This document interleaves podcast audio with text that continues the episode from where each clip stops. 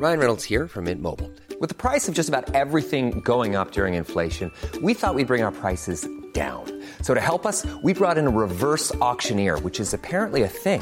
Mint Mobile unlimited premium wireless. Ready to get 30, 30, bit to get 30, bit to get 20, 20, 20, bit to get 20, 20, bit to get 15, 15, 15, 15 just 15 bucks a month. So, Give it a try at mintmobile.com slash switch. $45 upfront for three months plus taxes and fees. Promo for new customers for limited time. Unlimited more than 40 gigabytes per month. Slows. Full terms at mintmobile.com. A lot can happen in the next three years. Like a chatbot may be your new best friend. But what won't change? Needing health insurance. United Healthcare Tri Term Medical Plans are available for these changing times. Underwritten by Golden Rule Insurance Company, they offer budget friendly, flexible coverage for people who are in between jobs or missed open enrollment. The plans last nearly three years in some states, with access to a nationwide network of doctors and hospitals. So, for whatever tomorrow brings, United Healthcare Tri Term Medical Plans may be for you. Learn more at uh1.com. The New Statesman. It's Monday, the 24th of April. You're listening to World Review from the New Statesman, a twice weekly international news podcast. Every Thursday, we come together to unpack some of the most significant stories in world affairs. And every Monday, we interview a guest for their unique perspective and expertise. Today, I'm speaking to David Broder, the historian and author of Mussolini's Grandchildren Fascism in Contemporary Italy. We'll discuss the rise of Italian Prime Minister Giorgia Meloni, why her premiership has confounded so many, and the legacy of fascism in Italian politics.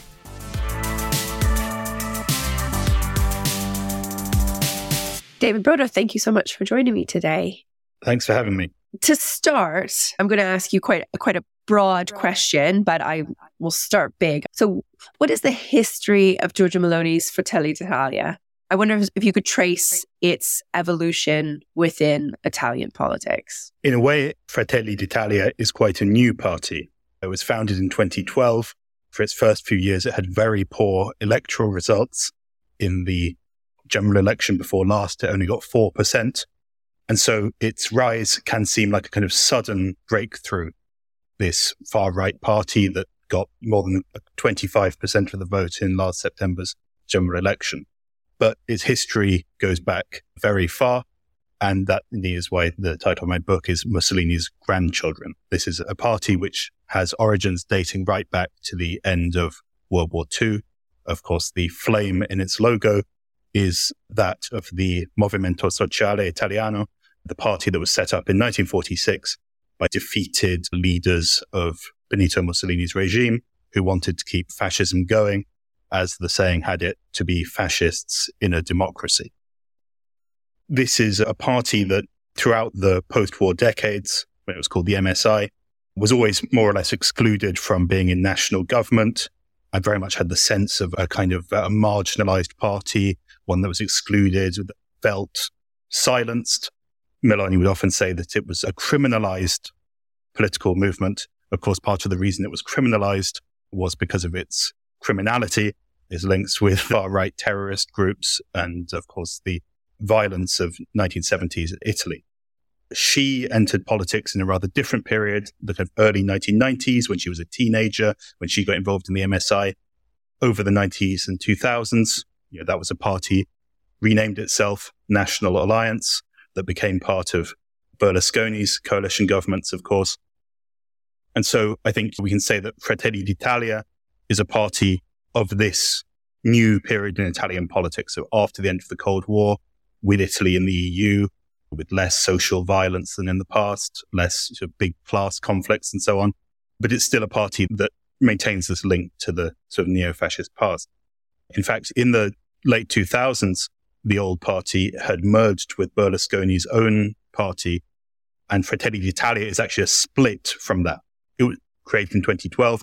It reasserted the old name, the old flame in its logo, said that the previous reformist leader, Gianfranco Fini, had, in Giorgia Meloni's words, been a plaything of high finance, the powers behind the scenes, international Freemasonry.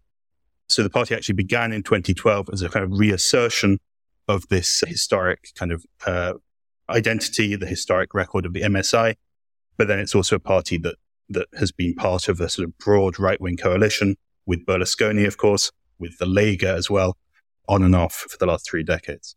You mentioned Meloni entering politics as a teenager in the early 90s. How has she evolved herself as a politician? And from what we know about her political beliefs, how have they evolved since then as well? One of the things we know, of course, is there's the famous clip many of your readers and listeners will have seen of Giorgia Meloni in 1996 telling French TV that Mussolini was a great leader, better than all the other politicians for the last 50 years, and that he did what he did for Italy. Giorgia Meloni no longer says things like this. Whether she normally, she no longer says things like this, lots of members of her party certainly still do. And even in her own language, there's certainly an indulgent vision of the fascist past, talking about it in kind of relative terms, playing up criminality of its opponents, particularly like communist partisans and so on. But really, I think she's not particularly obsessed with the regime period. In fact, I think that for her entering politics in the early 1990s, the kind of memory, the kind of identity that she has is actually much more focused on post-war neo-fascism. She calls it the democratic right. Really, she means the MSI, the neo-fascist tradition. The idea that they were victimized, that anti-fascism was a kind of byword for just open season for members of other parties to be able to demonize and even kill members of the MSI. Notably, in her, when she saw the confidence of the lower house of parliament in October, in her speech, she mentioned this case of Sergio Ramelli, who was like an 18 year old boy who was killed by far left activists in 1975, a member of the MSI. He was. So the idea is we were silenced, we were murdered just because of our ideas and that's what anti fascism means.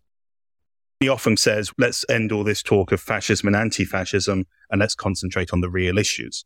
However, in reality, a certain way of talking about anti fascism and fascism is constantly brought up by her, but it's designed to make anti fascism seem illegitimate, to be something that's over, uh, outlasted its historic necessity, and that she's trying to replace that with a sort of a generic Italian patriotism, which no longer has the sort of post-war, what's called the anti-fascist bias of Italian democracy.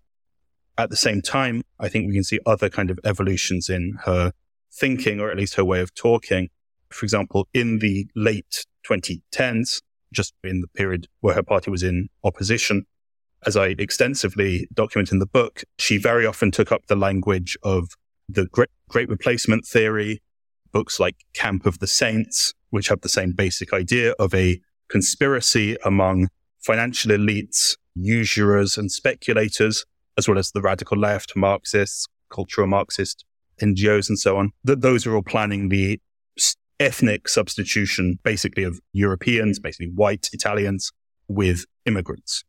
She has somewhat changed that rhetoric, but some of the basic elements remain in particular the idea that if Italians don't boost their birth rates, then that will mean the extinction of the Italian people. So I think while she's moved on from actually praising historical fascism, the fixation on an ethnic conception of politics and nationhood. I'm going to come back to that. But first, I want to talk about kind of perceptions of her as prime minister. I know when she first won, there was a lot of quite wild speculation, especially in the international press, that she was the hardest right, ushering the hardest right government in Italian politics. And then there was the counter that would say, oh no, this is different. This is post fascism. It's no different than traditional conservatism. It's far different. So I just w- wondered these first few months that she's been now prime minister, in what ways has she confounded expectations? I, I think it's certainly true that the a lot of the speculation about what she could do was a little what could be termed alarmist, was based on a misconception of what she was ever likely to do. After all, this is a party that has been in government before. In the Berlusconi governments, of course, the relative weight of the three parties is different. We've seen this party before. We know what it is. It was never likely to seek any kind of conflict with it was never likely to change into Italy's international position in terms of leaving the EU or even things like questioning Italy's place in the euro or even its debt obliga- obligations. It was never likely to turn away from Italy's stance towards NATO and support for Ukraine. In fact, I think those things are not just tactical, tactically necessary, which they are, but they're actually very well rooted in the parties. I think it nonetheless is the hardest right government in post-war Italian history. But in all lots of ways, it's a kind of continuation of the things we saw in the Berlusconi era. So obsessive identity politics and culture war. But at the same time, those kind of, as I say, more fundamental issues of Italy's place in international institutions, kind of things that would interest international press more aren't really going to change. I think there's a certain indulgent attitude which says she's not really turned out so bad. That makes sense if you think she was going to shake Italy's place in Europe and so on. But I think it, it also entails a certain blindness to some of the things the government actually has already done. One, one particular form that takes of, is, of course, is the demonization of migrants, blaming migrants for their own deaths and shipwrecks and so on, which in a way is not entirely new or specific to this government, but is, of course, accelerating a trend we've seen over recent decades, this totally repressive attitude towards migration, demonization of migrants and so on. Then there are things like, for example, only a couple of weeks ago, when there was a European Court of Human Rights report on the violent violence in Italian prisons, the use of torture by policemen and prison guards. The Italian government reacted by saying that it was going to get rid of the specific crime of torture, which it says is, being, is used to stop police doing their jobs. So with that kind of thing, or for instance, of course, one of the uh, important moves of the government is this plan to enforce the use of Italian only in public settings so that even private meetings, even like university seminars and so on, couldn't take place in English without simultaneous translation. So a lot of this kind of thing might, might sound like kind of very silly and over the top, this kind of instruction to people to only speak Italian. But I think at the same time that it's part of a sort of harshening of nationalist identity politics, which does actually have real consequences also for linguistic minorities, for example, Slovenes, never mind immigrants. So I think, of course, they're not going to be, I think we're not going to see a drastic coming to power of fascism.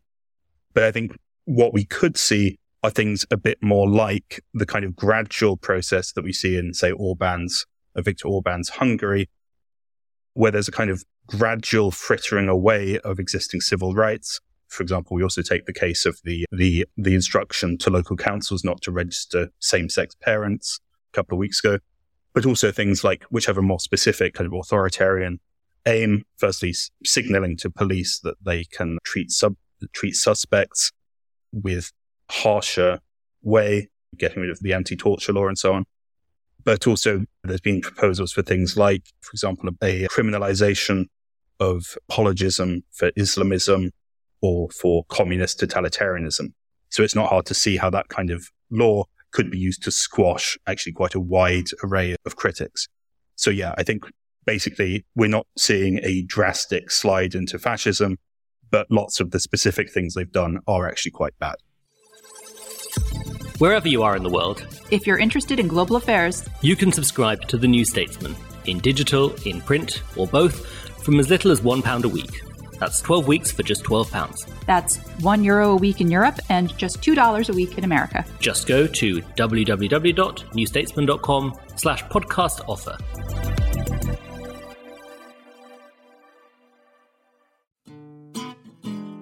Hi, I'm Anoosh, and I host the New Statesman podcast. Twice a week, we get under the skin of Westminster to help understand what's going on and what's going to happen next. We interview politicians, policymakers, and people on the front line to get you the full story behind the headlines.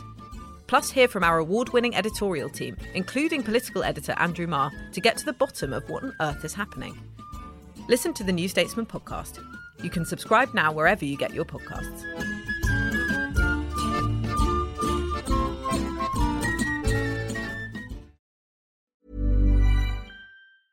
Hey, it's Danny Pellegrino from Everything Iconic. Ready to upgrade your style game without blowing your budget? Check out Quince. They've got all the good stuff shirts and polos, activewear, and fine leather goods all at 50 to 80% less than other high-end brands. And the best part? They're all about safe, ethical, and responsible manufacturing. Get that luxury vibe without the luxury price tag. Hit up quince.com slash upgrade for free shipping and 365-day returns on your next order. That's quince.com slash upgrade. Life is full of awesome what ifs, and some not so much, like unexpected medical costs. That's why United Healthcare provides Health Protector Guard fixed indemnity insurance plans to supplement your primary plan and help manage out of pocket costs. Learn more at uh1.com. Hey there, it's Michelle Norris. I'm host of a podcast called Your Mama's Kitchen. When I travel, I'm usually looking for a way to find a taste of home when I'm not at home. And one of the things I love to do when I am at home is entertain. And Airbnb allows me to do that. When I was in California recently, I rented a house that had a great kitchen. And when we were sitting around the table, we we're all thinking, we're in someone else's house. Someone could be in all of our homes as well. If you have a home, but you're not always at home, you have an Airbnb. Your home might be worth more than you think. Find out how much at airbnb.com/slash host.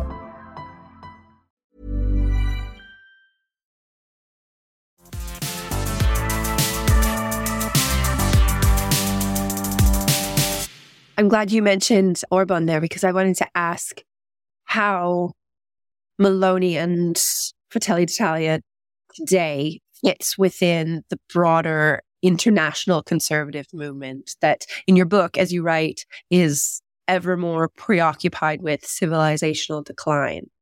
Are there any foreign conservative movements like Orban's or others that, that Meloni is particularly aligned with?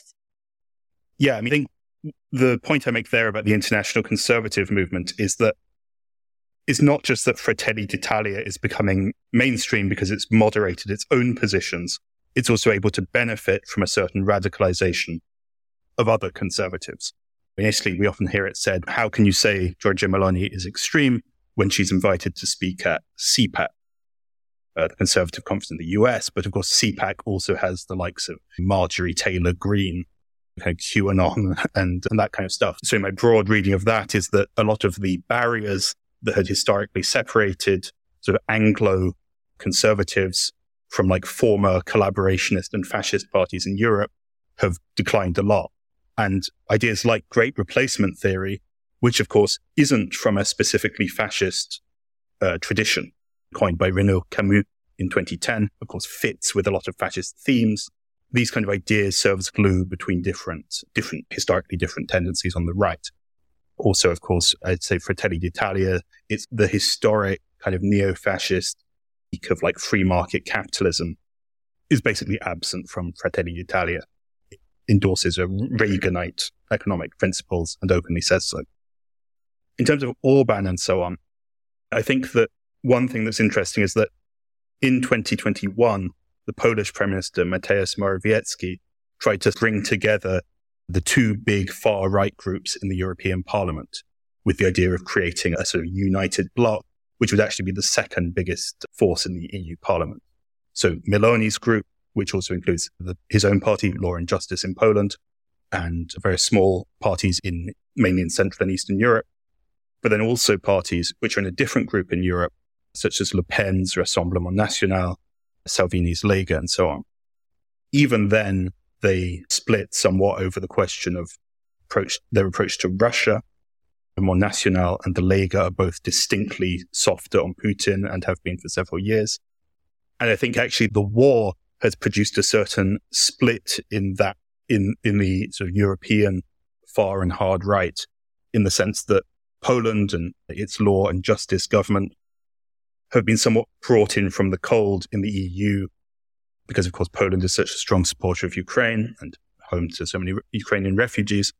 And that this change in Poland's role has actually helped Meloni to give, to find greater credibility for her group in the European Parliament, the ECR, which is now closer to the main Christian Democratic bloc, the European People's Party. So I think actually Hungary has been somewhat marginalized by this.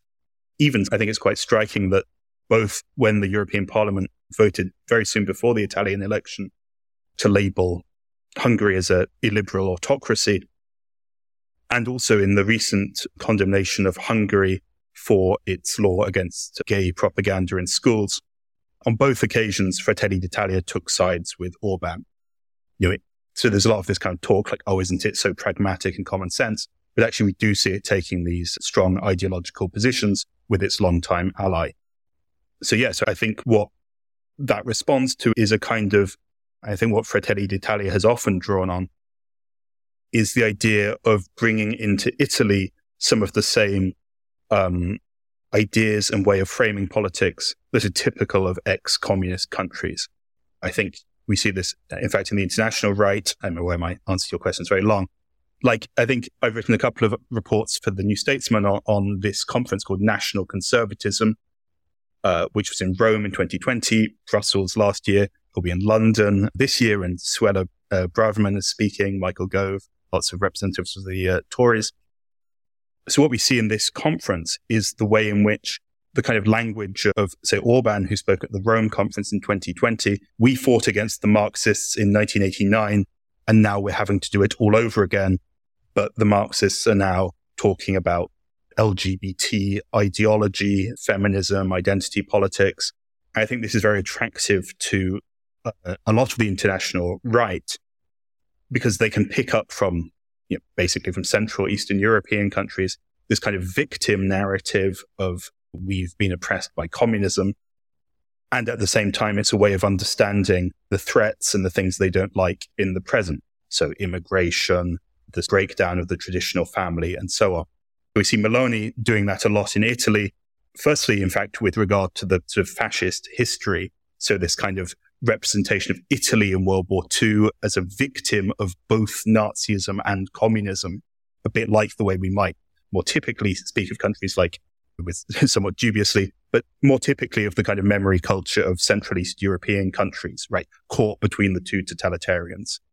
But then we also see this in the language of fighting contemporary uh, Marxism and so on. So I think that the historical dimension and the current day identity politics are actually quite closely linked yeah, I'm really glad you you pointed out the rhetoric of victimization, and it's just I feel like it's almost a red flag in any conservative argument that as soon as it's kind of framed in that way, and it doesn't matter what they're talking about, whether it's a historical link or current day, you see it a lot in the US and here in the UK when it's discussing trans rights, and it becomes like, oh, what is that going to do for our rights when it's talking about mm-hmm. you know women and children? I think that's always such a red flag to me, that framing of victimization. That's really, it seems like it's become a very common and very powerful strategy among different conservative movements. And yeah, and I also really appreciated your point about it's less that fascism in Italy has become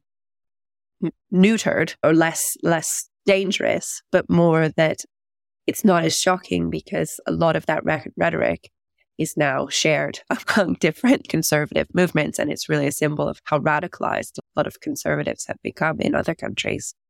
Yeah, I think one, one, one thing is it's certainly been commented on in Italian press is imagine if Meloni's government had proposed such a measure as deporting failed asylum seekers to Rwanda then we'd have very little difficulty saying like that, that, this is linked to the party's fascist past and so on.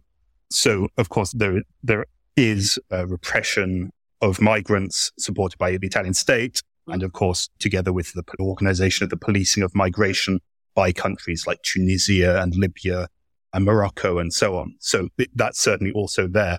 But I think in a way, it's, yeah, it's certainly true that the Italian example seems less dra- drastic or strange. Mm-hmm or just like a product of a country that never got over 1945 because this very like harsh civilizational and indeed even ethnic idea of politics is becoming more, more widespread in, in, in Western conservatism in general. Mm-hmm. I think on the thing with the point about victimhood, I think when, um, you know, Meloni's party often bristle and object to any kind of mention of fascism coming up because they're like, we're not going to create a, totalitarian regime.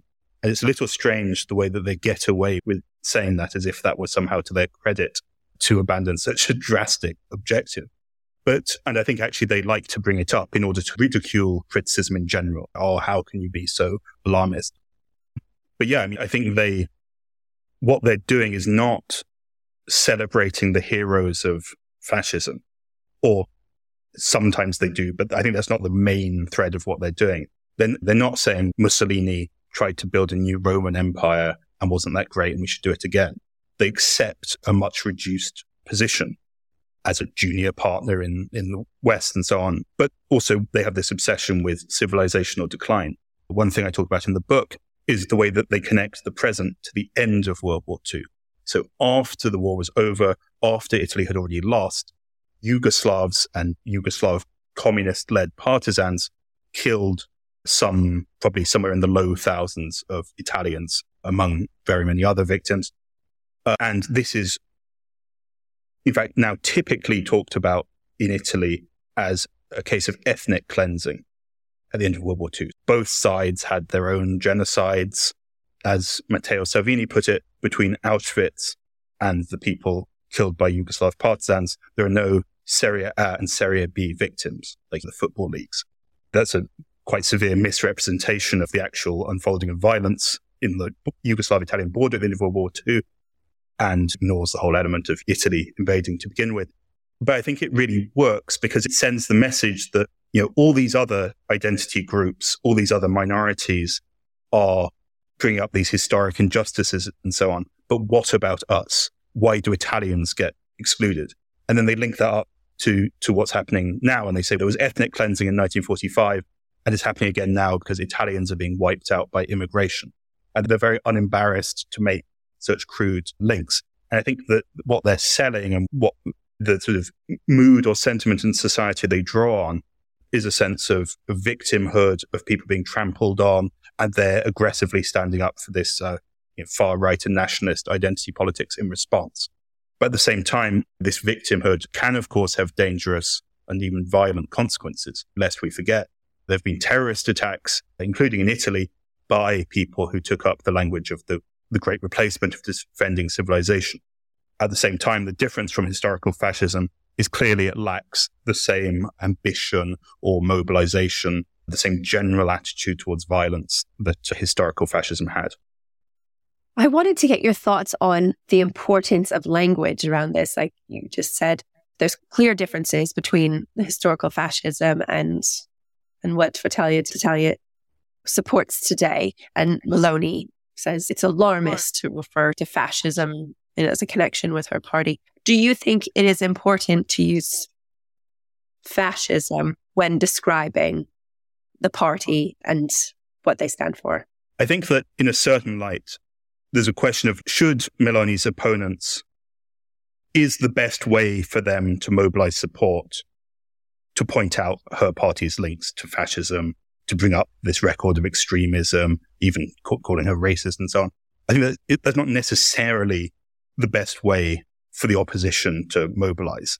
However, that's also uh, somewhat distinct from the question of what they could do, what could they do instead. And I think the problem is that in the 90s and 2000s, a lot of the Italian center left actually accepted some of this kind of rewriting of history, this more relativist attitude, particularly, of course, it was important for many former communists who reinvented themselves as social democrats and liberals uh, to f- firmly distance themselves from the communist past. And one way they did that was to adopt some, even some of the, the language around World War II, typical of the far right, regardless of its historical accuracy. I think the, the problem is that what the, while Meloni often says, let's not talk about the past, let's talk about what the government is doing, in fact, she and her government do obsessively bring up this stuff about the past. Because of course, it really isn't that, you know, it isn't that far in the past. It's still the generation of my grandparents, and there are still people alive who lived through World War II, of course. So I think to take an example, there was the anniversary of the worst massacre of partisans that took place in Rome during World War II. So 24th of March, 1944, in response or reprisal against a resistance attack, the SS killed 335 partisans and Jews, prisoners, people they already had in custody, and so on. Giorgia Meloni said the victims, she gave a public tribute to the victims, and she said that they were killed just because they were Italian. So the problem with that is, firstly, not all of the victims are Italian. Secondly, and more importantly, they weren't killed just because they were Italian. They weren't, they were murdered as part of an effort to crush the anti-fascist resistance. So what she's doing is trying to replace the history in which anti-fascism and the resistance was important with a language which, although is openly comes across as about reconciliation, just all Italians together, regardless of their internal divisions, but which actually is a kind of replaces the real history of World War II with just a kind of clash between nationalities in which all Italians were on the same side. So it's actually a bit like the thing with the Yugoslav partisans killing Italians, where they say, oh, it was ethnic cleansing. They were killed just because they were Italian, even though most of the victims were things like policemen, state officials, fascist personnel. So it's, so the kind of the problem is, I think, is that because she is also talking about history that very directly involves fascism, it's kind of impossible to just ignore her party's past or to get around that. I'm, of course, a historian. I'm not someone strategizing for what the center left should do. But yeah, I mean, I think it's just Im- impossible to avoid talking about it because in, it's like I said, with the thing Meloni said a couple of weeks ago on Friday, two weeks ago, most of the main national newspapers had front page headlines dedicated to rival accusations of historical revisionism about the events of World War II. So I think it, it's just a reality that, that the discussion of fascism and anti-fascism does continue to shape Italian politics and national identity today. And I think that's unavoidable. It's probably less than in the past when there were more people who had direct memory of the events, but then it has proven very resilient. And I just have one last question because I realize I've kept you for quite a while. I wanted to ask how Berlusconi and his legacy still mm-hmm. looms over the right wing movement today. There's a famous intervention of Berlusconi's from 2019 where he takes credit for bringing the MSI, the old neo fascist party, and the Lega into government for the first time in 1994. And he says, it was me who legitimized the fascists. It was me who constitutionalized them. Even though they're actually still his government allies, he called them, he explicitly called them fascists in this talk. So I think, I think it's a little easy to have this kind of idea within the right wing coalition. Forza Italia this kind of moderate force, which is somehow holding back and restraining the other sort of more outwardly extreme and identitarian parties. But the real record of Berlusconi was basically to break down the kind of historic exclusion, the historic bar against le- letting these parties, and particularly the MSI, into government. As I say, it's not my, my more general argument is that it's not that Fratelli d'Italia's success last September is this sudden breakthrough. Really, it's a process that's been going on for three decades in which the right has been increasingly porous to these ideas. And in fact, even in which Berlusconi himself has often said very indulgent things about historical fascism. Even say the foreign minister of the current government, Antonio Tajani, who, who is seen as a relatively moderate figure in Berlusconi's party, Forza Italia, has often said this kind of stuff like Mussolini did good things too, and so on.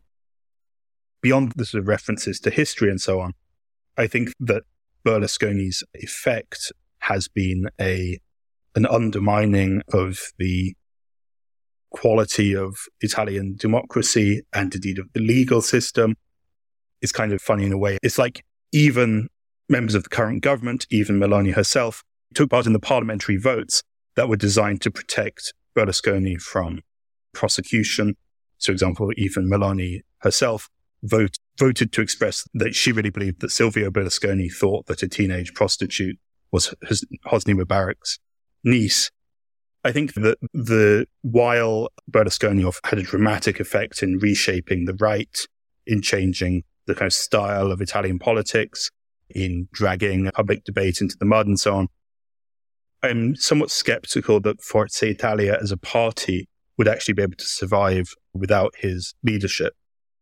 In recent years, it's lost many of its regional fortresses I think its political identity, as distinct from the other right wing parties, isn't particularly strong.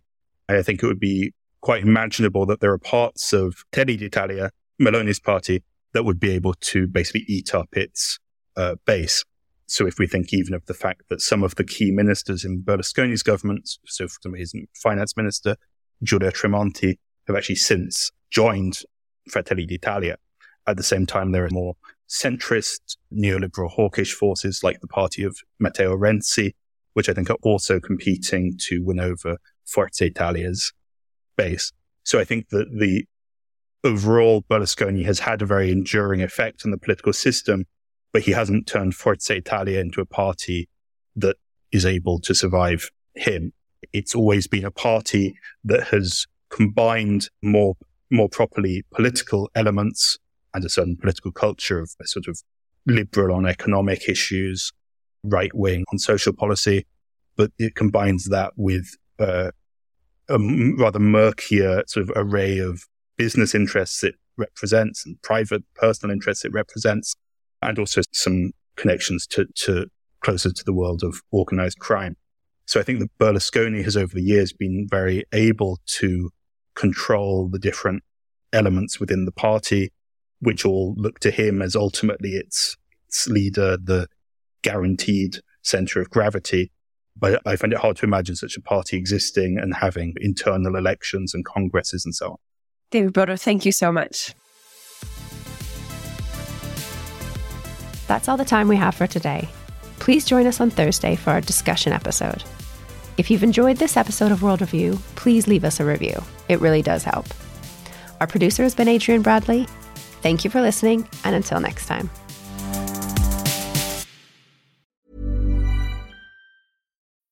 When you need mealtime inspiration, it's worth shopping Kroger, where you'll find over 30,000 mouth-watering choices that excite your inner foodie. And no matter what tasty choice you make, you'll enjoy our everyday low prices, plus extra ways to save, like digital coupons worth over $600 each week. You can also save up to $1 off per gallon at the pump with fuel points. More savings and more inspiring flavors make shopping Kroger worth it every time. Kroger, fresh for everyone. Fuel restrictions apply. Trust in politics is broken. So, can we get UK politics working again? That was the last time we were happy.